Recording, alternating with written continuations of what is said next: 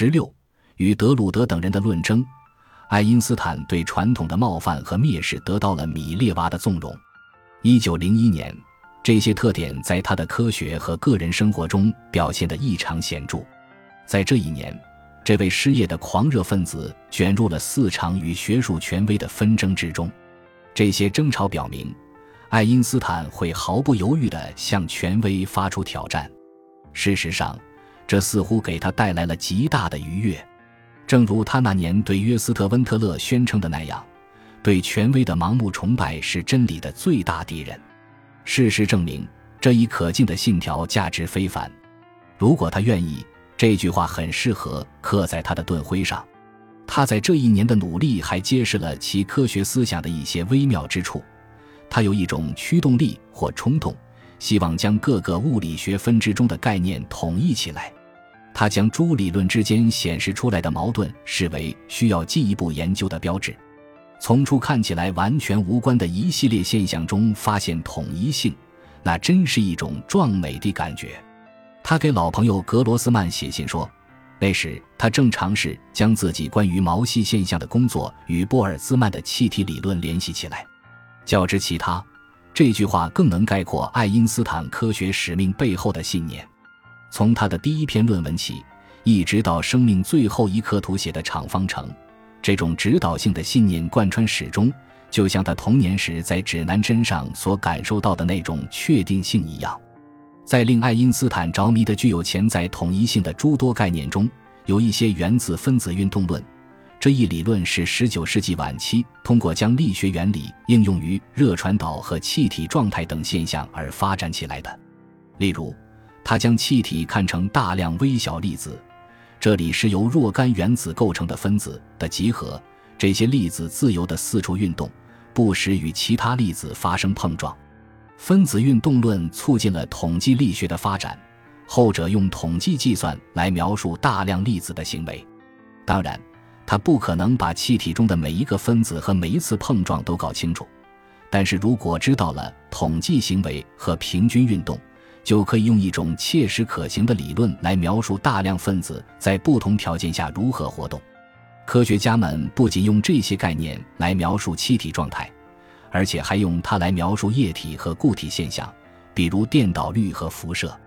将气体分子运动论方法应用于完全不同的物理学分支的时机到了。爱因斯坦的密友保罗·埃伦菲斯特后来写道：“该理论首先应当运用于金属电子的运动。”微观悬浮粒子的布朗运动以及黑体辐射理论，虽然当时许多科学家正在用原子论探索他们各自从事的研究领域，但在爱因斯坦看来，可以用它在不同学科之间建立联系，构造统一理论。例如，1901年4月，他对用来解释液体毛细现象的分子理论进行了改造，将它运用于气体分子的扩散。我已经有了一个极其出色的想法，它使得我们的分子力理论也可以应用于气体。他写信给米列娃，他也对格罗斯曼说：“我现在确信，我的原子吸引力理论也可以推广到气体。”接下来，他对导热和导电现象产生了兴趣，这使他开始研究保罗·德鲁德的金属电子理论。正如爱因斯坦研究专家雷恩所指出的。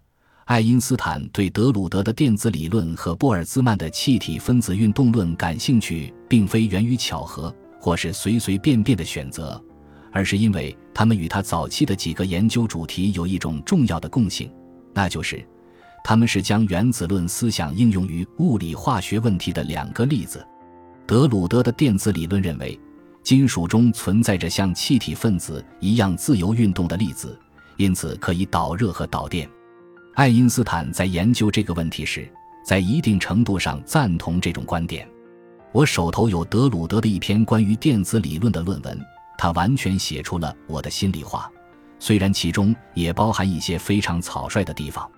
他对米列娃说：“一个月以后，带着那种对权威的一贯的不尊重，他宣称，也许我会亲自给德鲁德写信，指出他的错误。他的确这样做了。”在六月给德鲁德的信中，爱因斯坦指出了他所认为的两个错误。他几乎不可能提出任何合理的意见来反驳我。爱因斯坦洋洋自得地对米列娃说：“因为我的批评简单明了。”或许是出于一种美妙的幻觉，爱因斯坦以为向一位著名科学家指出他的失误是谋职的一个好方法，所以他在信中提出了这一请求。出乎意料的是，德鲁德竟然回信了。毫不奇怪，他拒绝接受爱因斯坦的反对意见。德鲁德的回信令爱因斯坦火冒三丈。对于其作者的卑劣可耻，他倒是一份确实可靠的证据，无需我补充任何说明。爱因斯坦在把这封信转给米列娃时说：“从现在起，我绝不会再向这样的人求助，而是要在期刊上无情地抨击他们。难怪人会渐渐变得钝视，不愿与他人交往。”关于这次受挫，爱因斯坦还在一封信中向阿劳的约斯特温特勒发泄了他的愤怒。也正是在这封信中。他宣称，对权威的盲目崇拜是真理的最大敌人。他竟然回应我说，他的另一位不可能出错的同事也持相同看法。我不久就要发表一篇巧妙的文章，让这个人下不来台。业已出版的爱因斯坦书稿并未确定德鲁德所说的这位不可能出错的同事是谁。不过，根据雷恩的发现，有米列娃的一页未公开的信上说，这个人就是波尔兹曼。这解释了为什么爱因斯坦开始着手研究波尔兹曼的著作。近来，我认真研究了波尔兹曼关于气体分子运动论的著作。他九月给格罗斯曼写信说，前几天我自己还写了一篇小论文，为他所提出的一连串证明提供缺失的些事。波尔兹曼当时在莱比锡大学，是欧洲统计物理学的巨擘，他帮助发展了气体分子运动论，捍卫了原子。分子实际存在的信念，在这一过程中，他发现有必要重新构想伟大的热力学第二定律。这个定律有许多等价的表述，比如说，热必然会由热的物体流向冷的物体，但却不会自发的由冷的物体流向热的物体。另一种方式是借助熵来表述，即任何一个自发过程都倾向于增加系统的熵，例如。香水分子可以从敞开的瓶中飘进房间，但至少在我们的日常经验中，它们不会自动聚拢到瓶中。波尔兹曼的问题是：根据牛顿的理论，像分子碰撞这样的每一个力学过程都是可逆的，因此熵的自发减少至少理论上是可能的。波尔兹曼的反对者认为，假设扩散的香水分子可以自发地聚拢到瓶中。或者热可以自动从冷的物体流到热的物体中，那都是荒谬绝伦的。奥斯特瓦尔德便是这样一位反对者，他不相信原子和分子的实在性，一切自然现象最终都可以归结为力学现象这一命题，甚至连有用的初步假说都算不上，它完完全全是个错误。奥斯特瓦尔德宣称，自然现象的不可逆性证明。存在着一些无法用力学方程来解释的过程，为此，布尔兹曼对热力学第二定律进行了改造，使得它并非在绝对意义上确定，而仅仅满足统计上的近似确定性。从理论上讲，数百万个香水分子的确有可能通过随机弹跳，在某一时刻全部回到瓶中，只不过这种情况发生的可能性微乎其微。其可能性或许比一副新纸牌洗一百次后重新回到原初的花色和大小序列还要小，是它的数万亿分之一。一九零一年九月，爱因斯坦相当不客气地宣称自己正在填补波尔兹曼一连串证明中的些事，而且说很快就会将它发表。不过在次年四月，他给《物理学纪事》寄了一篇论文，其中涉及一种研究分子力的电学方法。他利用了别人用盐液和电极所做实验得出的计算结果。接着，他发表了对波尔兹曼理论的批评。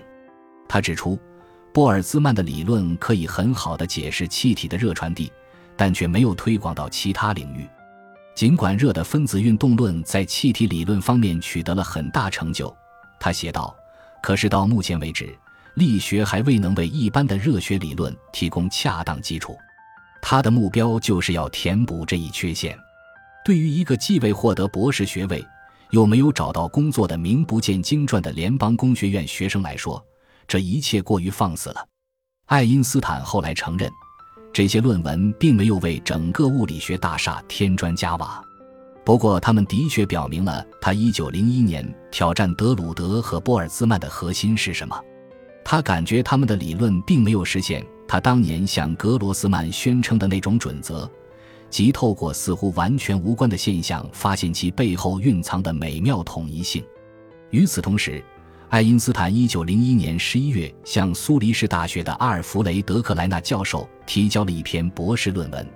这篇论文没有留存下来，但米列娃对一位朋友说，他涉及用各种已知现象研究分子力。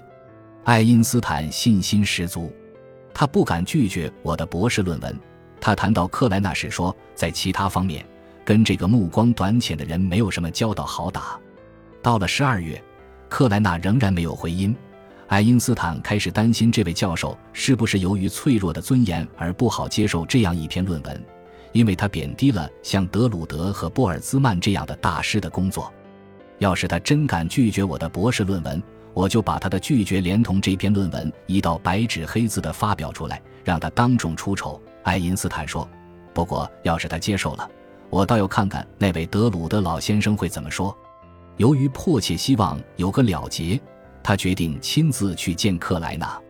出乎意料的是，这次会面相当顺利。克莱纳承认他还没有读这篇论文，爱因斯坦让他不要着急，慢慢看。接着，他们讨论了爱因斯坦提出的各种想法，其中一些后来用在了狭义相对论中。克莱纳向爱因斯坦保证，如果将来有获得教职的机会，他一定帮忙写推荐信。爱因斯坦的结论是。他并不像我想象的那样昏庸，而且他是一个好伙伴。克莱纳也许的确是一个好伙伴，不过他在读完爱因斯坦的论文之后并不喜欢，特别是爱因斯坦对科学权威人士的抨击使他感到不悦，所以他拒绝了这篇论文。他对爱因斯坦说：“论文可以自愿撤回，并可取回二百三十法郎的评审费。”根据爱因斯坦的继子在一本书中的说法。